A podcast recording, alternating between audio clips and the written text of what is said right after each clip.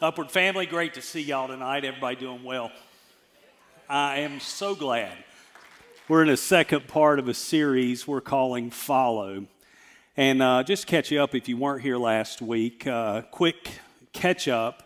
About 2 weeks ago, I was walking around this beautiful lake, and I was praying and worrying at the same time. Anybody ever done that? Pray and worry at the same time?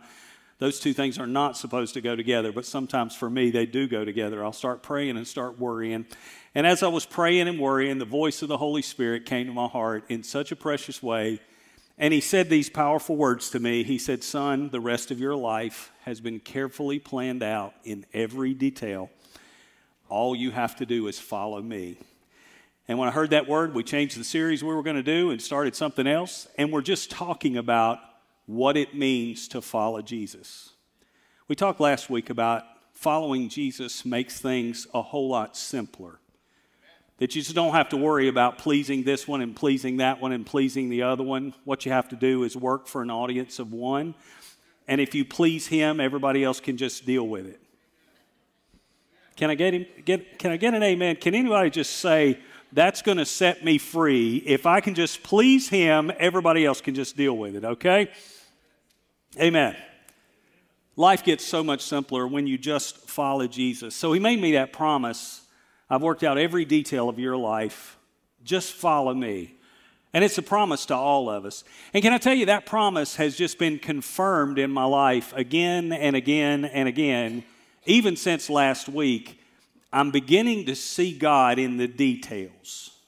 Has anybody ever just looked at a day and seen things happen and thought, God set that up for me? Anybody know what I'm talking about? Just one testimony. I was in a 3-day meeting in Greensboro this week. I just got back not long ago today, and I've been sitting in meetings all day long, and they were really good meetings, but I was on my way home, and today is the anniversary. My mom was promoted to heaven a year ago today, and the greater is the day of one's death than the day of one's birth. That's what the Bible said, and it's absolutely true. That was her promotion day, so we're celebrating and grieving at the same time. I was driving back from Greensboro, and I came around the corner, and I saw the exit to a road, and I had not given any thought to this at all. I saw the exit to the road that went right by the cemetery where my mom's body was laid to rest, and it's like I saw that exit, and something in my heart said, "Big boy, you know what you need to do. You need to go out there, and your mom's not there, but go out there and give honor to your mom." So I just drove out that way. It was only about 20 minutes down that road. And I thought, I had not had a thought of it. And I got out and I walked out there and I stood at Mom's grave and just thanked God for her for a minute. And as I was leaving, I just said, "Jesus, thank you for this." And he said, "Son, didn't I tell you I had every detail worked out? Didn't I tell you that everything was planned? And you didn't get up this morning thinking you would have this opportunity. You simply did what I've called you to do, and I made this available to you." That's a promise of God, not just for me. I'm not special. I did get a T-shirt one time that said, "Jesus loves you, but I'm his favorite." But I won't wear it. What I'm trying to say is that promise is not just for me, it's for us.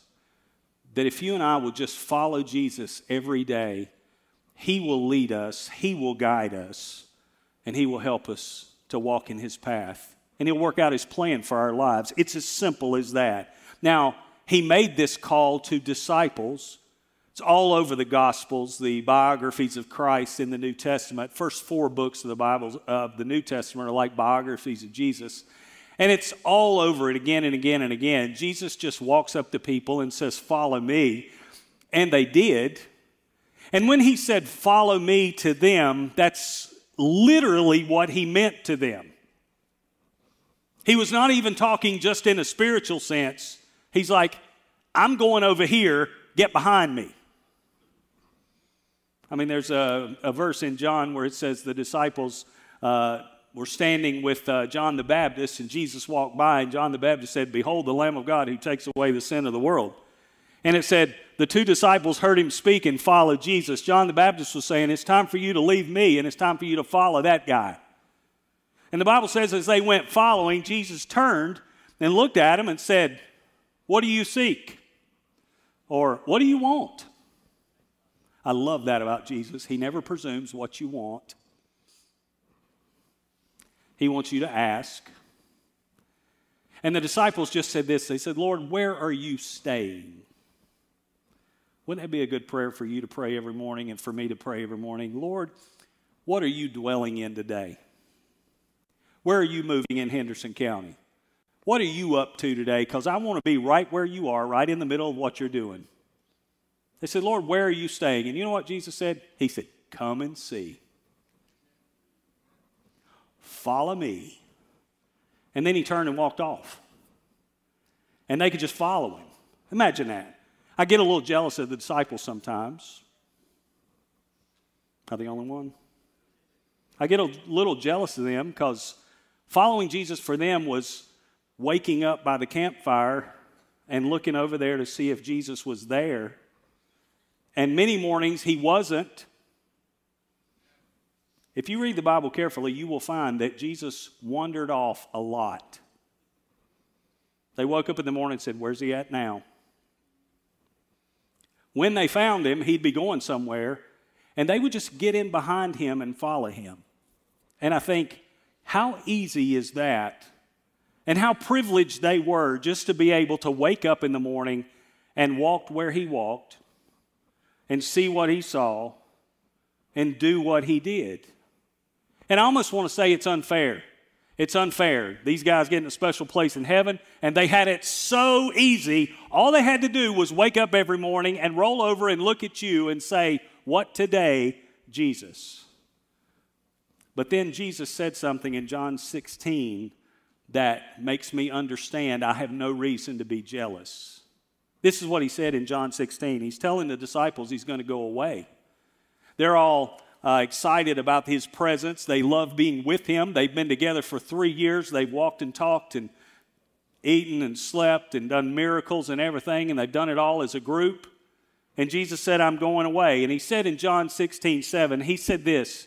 He said, nevertheless, I tell you the truth, it is to your advantage that I go away. It is better for you that I go away. For he says, for if I don't go away, the helper will not come to you. But if I depart, I will send him to you. Jesus said something that's tough for them to understand and sometimes tough for us to understand. But what he said is this. He said, I'm going to leave you physically. But when I leave you physically, the helper, the Holy Spirit, is going to come and live in you spiritually. And that's a powerful truth we need to understand in our day, that Jesus left us physically so he could live in us spiritually. And he says that is better than him being with you physically. Jesus in you spiritually is better than beside you physically, because now he lives through you. He lives in you. He moves through your life. And we can live in such a relationship with him that we wake up in the morning and say, Jesus, what are you doing today? Where should I walk? Where are you staying? Where are you dwelling? May I walk in that presence. The moment you give your life to Christ, I want you to hear this. The moment you give your life to Christ and receive him by faith, the Holy Spirit of God comes to live inside your heart. And the Holy Spirit is the very presence of Jesus Christ.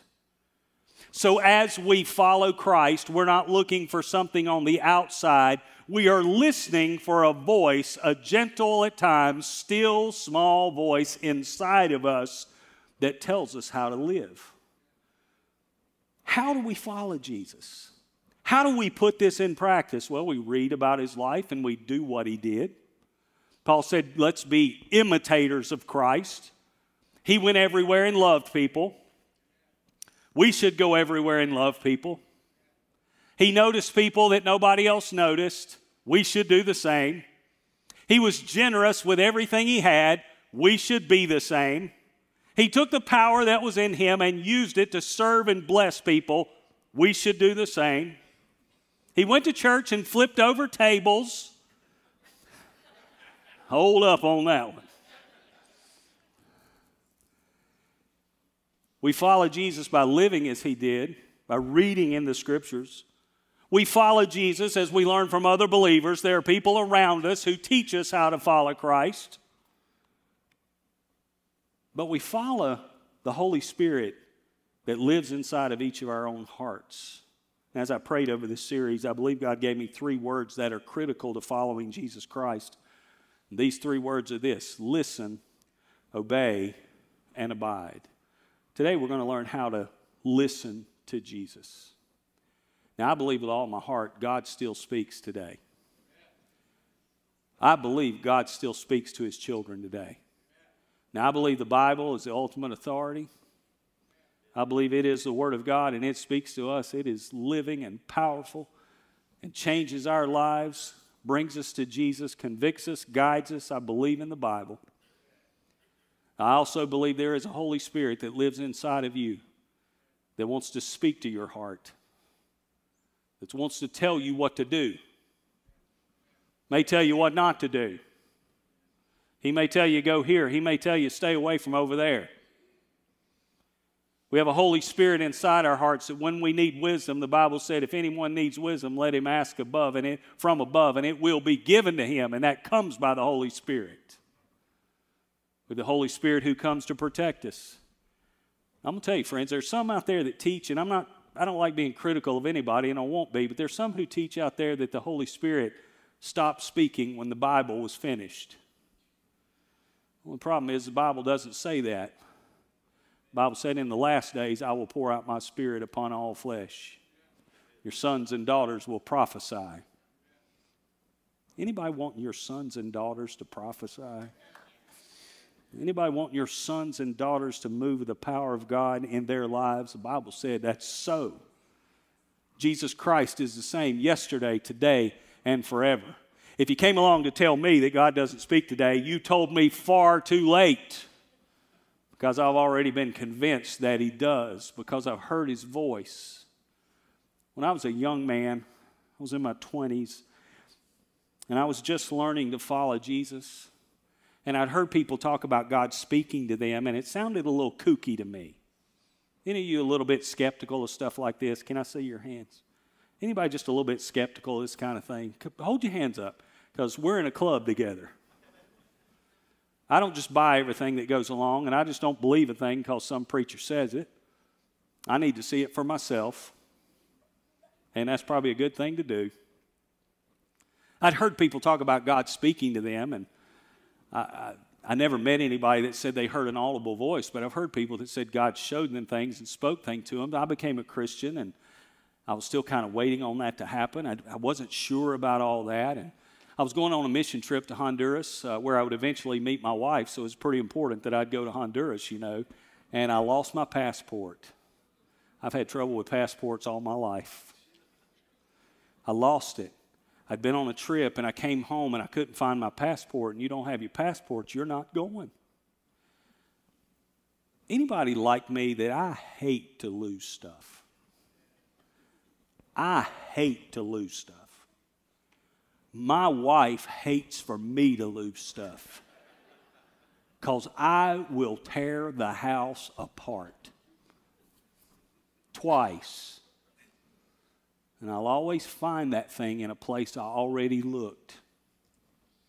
Anybody else ever do that? That is the most irritating thing on earth when something's gone. I was still living at home with Mom and Dad, and I tore her house up. And oh, my mother was very neat and orderly, and she did not like me tearing her house up. I went through everything I could, and I did what most people do. I prayed when I'd run out of options.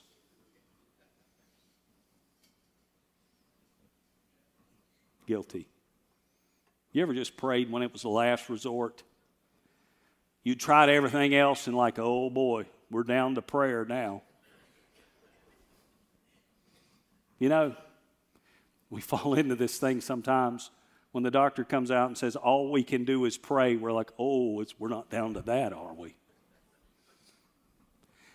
I'm learning. Just turned 55. Maybe by the time I'm 56, I'll have this learned. That prayer ought to be our first move instead of a last-ditch effort. because Jesus wants to speak to us. In fact, He is speaking to us all the time. So finally, I'm down to the last resort, and I remember having the thought, you should pray about it. And I just stopped. I could take you to the spot. I was standing in front of the mirror in Mom and Dad's bathroom. And I was standing there thinking, oh, Lord, I'm not going to Honduras if I don't find that thing. I'm so desperate. What can I do? Why don't I just ask God? And I stopped and looked at myself in that mirror, I remember. And I closed my eyes and I said, Jesus, you got to tell me where that passport is. And I want to tell you what happened to me. You can believe this or you can discard it, but this happened.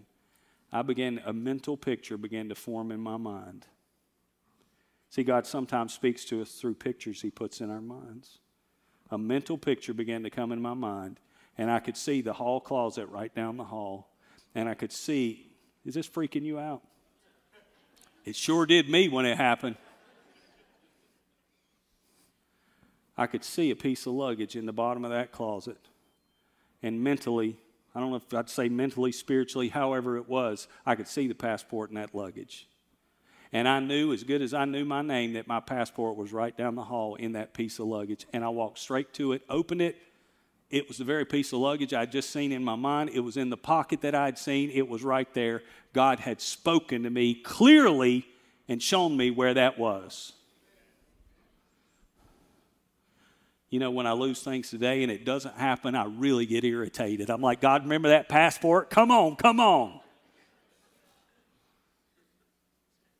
It's not something I can just flip on and on like a switch. But I'm going to tell you something. God taught that 20-year-old kid that day that He still wants to speak to us. He still wants to reveal Himself, to reveal His will to us. Jesus still speaks today. Now, if I told you today there was a quote by Jesus that was written 5 times in the Bible, would you think it's pretty important? How many say 5 times by Jesus? That's a pretty big deal. I'm going to up it a little bit. How many would say if 10 times Jesus said something, it must be a big deal? You know where I'm going now, don't you? I'm going to tell you something in the Bible that Jesus said 15 times in the New Testament. 15 times Jesus said this. Matthew 11:15. He who has ears to hear, let him hear. He who has ears to hear, let him hear. This verse tells me that there's no issue with God speaking. The issue is with me listening. That God is always speaking. Solomon says wisdom cries out in the streets. We just need to find somebody that's looking for it. And someone who's looking for wisdom and listening for the voice of the Holy Spirit will hear His voice. Now, the first time we hear the voice of Jesus Christ is when He calls to us and calls us to Himself. Revelation 3:20, He says, "Behold, I stand at the door and knock. And if anyone hears my voice and opens the door, I will come into him and dine with him and he with me." What a precious time in your life when Jesus is knocking at your door. I remember that time in my life when Jesus was knocking at my door. And I wasn't listening, but He kept knocking. When Jesus is knocking at the door of your heart, that's one of the most precious times ever in your life. Now, I can tell you what you need to do. When He starts knocking, just go ahead and open the door. Because you're going to open it. I tell people this all the time, and they laugh at me, but it's true. If Jesus is dealing with you to come to Him, come on now. Because He's going to get you one day. And the longer you run, the uglier you'll be. You're supposed to laugh there. You got all offended. I didn't say that well. The longer you run, the more wear and tear it'll be on your life. Did I hurt your feelings right then? More time you spend running from Jesus is just wasted days. Because when He gets on your trail, He's on your trail. When I was a kid in church, being raised up in church, this is 50 years ago, I'd hear the old timers, and they would see somebody that God was dealing with, and they would say, that guy is under conviction. Any of y'all old enough to remember the old timers saying that? They're under conviction. I can see it. That's when Jesus is knocking. You know what I found out about Jesus? He is really good at showing himself to people. I like to think I've got a role in it. I like to think sometimes I talked him into it. That ain't the way it works. Jesus knocked. And he said, if anyone hears my voice and just opens the door, I'll come into him and dine with him. That means I'm going to come in and stay. And my voice will become a regular part of his life. If you're not a follower of Christ, listen for the call. Now, Jesus said this after he comes in about the ongoing relationship. One more verse about hearing. John 10:27, he says, my sheep hear my voice, and I know them, and they follow me. Do you see that? Following is connected to listening. My sheep know my voice. They say that they can gather sheep from different flocks in countries where they still do this. Oh, I was in a country for about 2 weeks where they still have tons of cattle. Oh, it's so beautiful. Do you know in Switzerland all the cows have bells on still? And you'll go through a field and you'll hear the cowbells. We lose something when we get away from the earth and from farming and from nature. We lose something when we just get staring at this thing all day long. Sheep. They could take sheep from different flocks and put them together, and they would graze together. And when the shepherd would get on the side of the field, he would call, and his sheep would separate from the rest of the flock and come to him, because the sheep learned the voice of their shepherd and they followed. And Jesus said, one of the marks of my children, my sheep, is they know my voice. They listen when I'm speaking and they follow me. Can I tell you, we have a great privilege in front of us that we often don't take advantage of. It's the privilege of hearing the voice of Jesus Christ in our lives on a daily basis. We want it to be spectacular, right? We want God to write something across the sky. Reasoning in the Old Testament today about the prophet who needed to hear from God. And there was a whirlwind, and he was expecting to hear God in the whirlwind. It was a storm, he was expecting to hear God in the storm. But after all of it blew over, it said he heard God in a still, small voice. God speaks to us regularly and daily, and often it is in a still, small voice. It is a voice that, if we're not careful, will get drowned out by all the other stuff. Pastor, how can I hear God's voice? Did you know right now there are all kinds of signals coming through this building right now? And they're invisible, but they're moving. There are radio signals coming through here. We still have radio, right? The reason you hear this signal and not the others is because we've not tuned into the frequency of all those signals. But if you tune into them, you can hear them.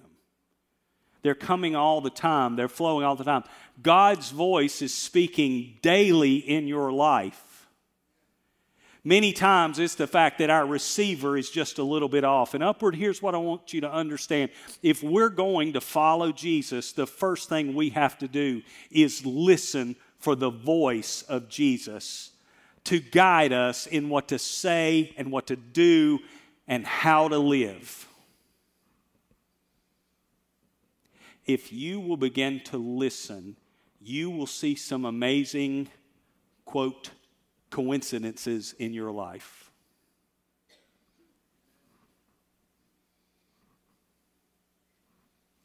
You'll be driving down the road. This happened to me not long ago. I'm driving down the road. And I kept thinking about a certain man in the church. And I think, you know, I need to call him. Then I'd go on down the road. And then the thought hit me again. You know, I need to call him. You ever had that happen? Call him. Because many times what you think is just a thought running through your head is actually the Holy Spirit getting your attention. I'm going to say that again for those in the back. Many times what you think is just a random thought is the Holy Spirit trying to get your attention and to say something to you. I was driving down 26. Daniel 26 is starting to look really good, bud.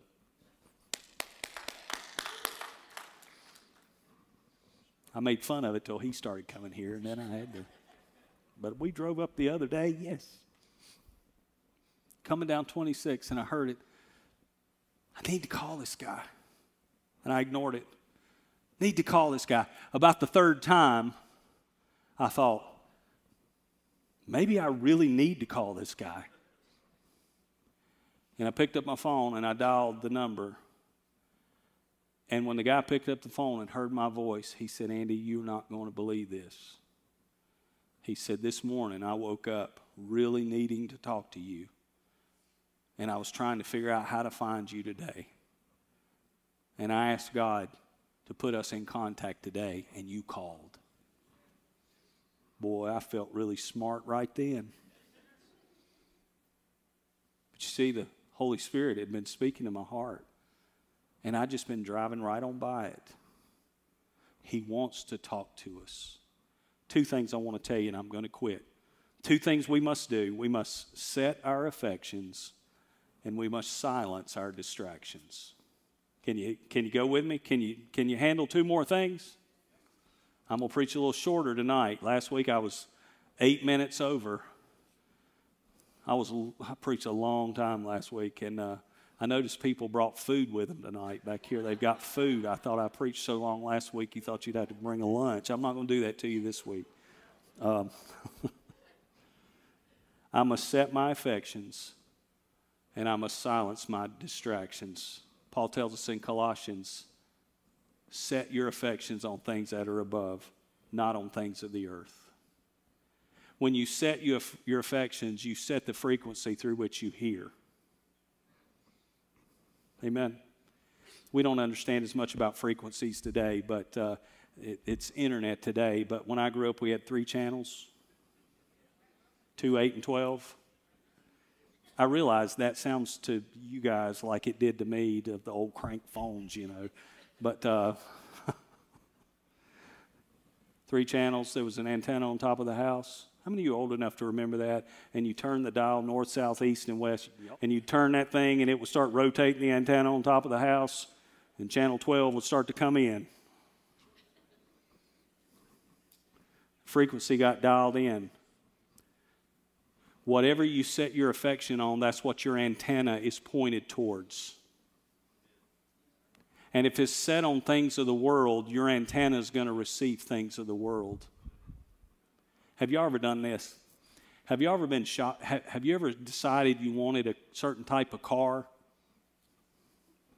And you started searching for it? You ever done that? And then you see them 1,000 times a day? And you never noticed it before? I decided one time I was going to get a Honda Pilot. I had no idea that everybody in Henderson County drove a Honda Pilot till I started looking for one. Why? I had set my affections on Honda Pilots, and I saw them everywhere. Amen? You might be a Ford or Chevy guy. It's okay. It still works. Whatever you set your affections on, you dial in. I wrote this down better than I'm saying it. Oh, yeah, this is good. I'm glad I wrote this down. Whatever captures your heart commands your attention.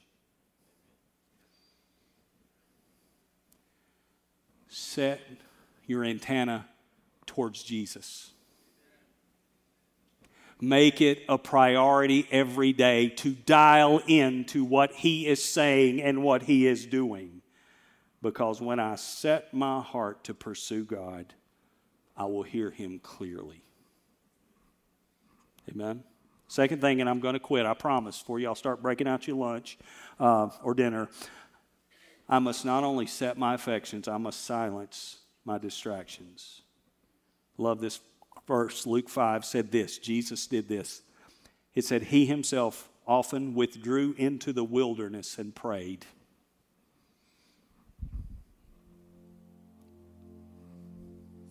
Matthew's here. Just for that, I'm going to preach longer. Jesus liked the wilderness. I said, Jesus liked the wilderness. Jesus was a hiker.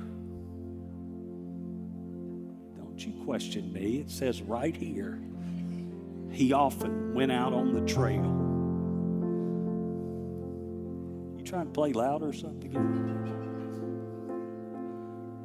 Why'd he go out in the wilderness? I get it, to pray. But why the wilderness? Because it was quiet.